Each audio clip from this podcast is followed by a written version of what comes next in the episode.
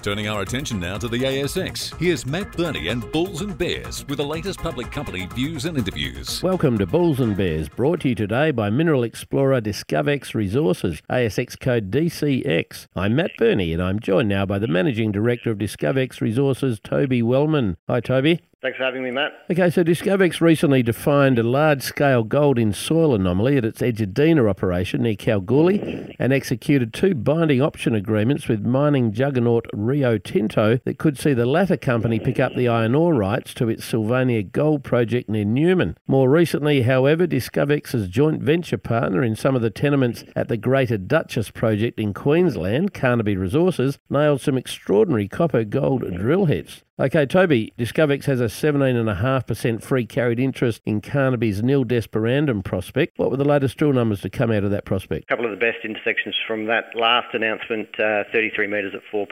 copper with half gram gold, um, and also, and within that 33 metre interval was an 18 metre wide zone of 6.7% copper, so really high grade uh, interval there. Some of the other results from that announcement, uh, 26 metres at 2.4% copper with a little bit of gold in there, and also um, 17 metre intersection with uh, 2.2% copper and a bit of gold. What was the discovery hole at Nil Desperandum and what are the longest intersections to date? Yeah, the discovery hole was a cracking intersection, 41 metres at 4.1% copper and again half gold. Some of the wider, broader intersections include 87 at 0.9% copper and 60 metres at uh, 1% copper. So some broad, low level intersections there, but a, a high grade core. Okay, so moving on to your Edjudina project east of Kalgoorlie, and I see you identified what looks like a massive gold in soil anomaly. How big is it, and what sort of soil sample grades are you seeing? We're looking at a 1.3 kilometre long plus 50 ppb gold soil anomaly, and uh, importantly, within that zone, there's um, grades up to 0.1 grams per tonne gold. So it's really continuous. The tenor's there, um, and you know, hopefully, it's it's suggesting that there's a, a primary source at depth.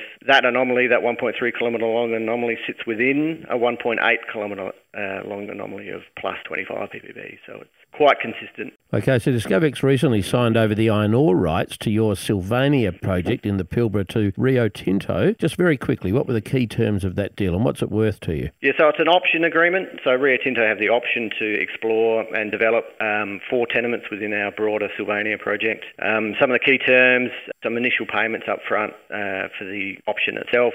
That includes a $110,000 payment to enter into the option. And there's some extension payments there along the way, but if they end up exercising that that option, we're looking at a cash windfall for the for the company Discovex um, of about 8.2 million dollars. Quite significant if it if it goes through uh, the option process to execution. Toby Wellman from Discovex Resources, thanks for joining me on Bulls and Bears today. And remember, we're only here to give you information, not advice, which you should of course seek independently. I'm Matt Birney, and this is Bulls and Bears. For more public company CEO interviews, go to the Money page on the 6PR, 2GB, and 3AW websites and click the Public Companies tab.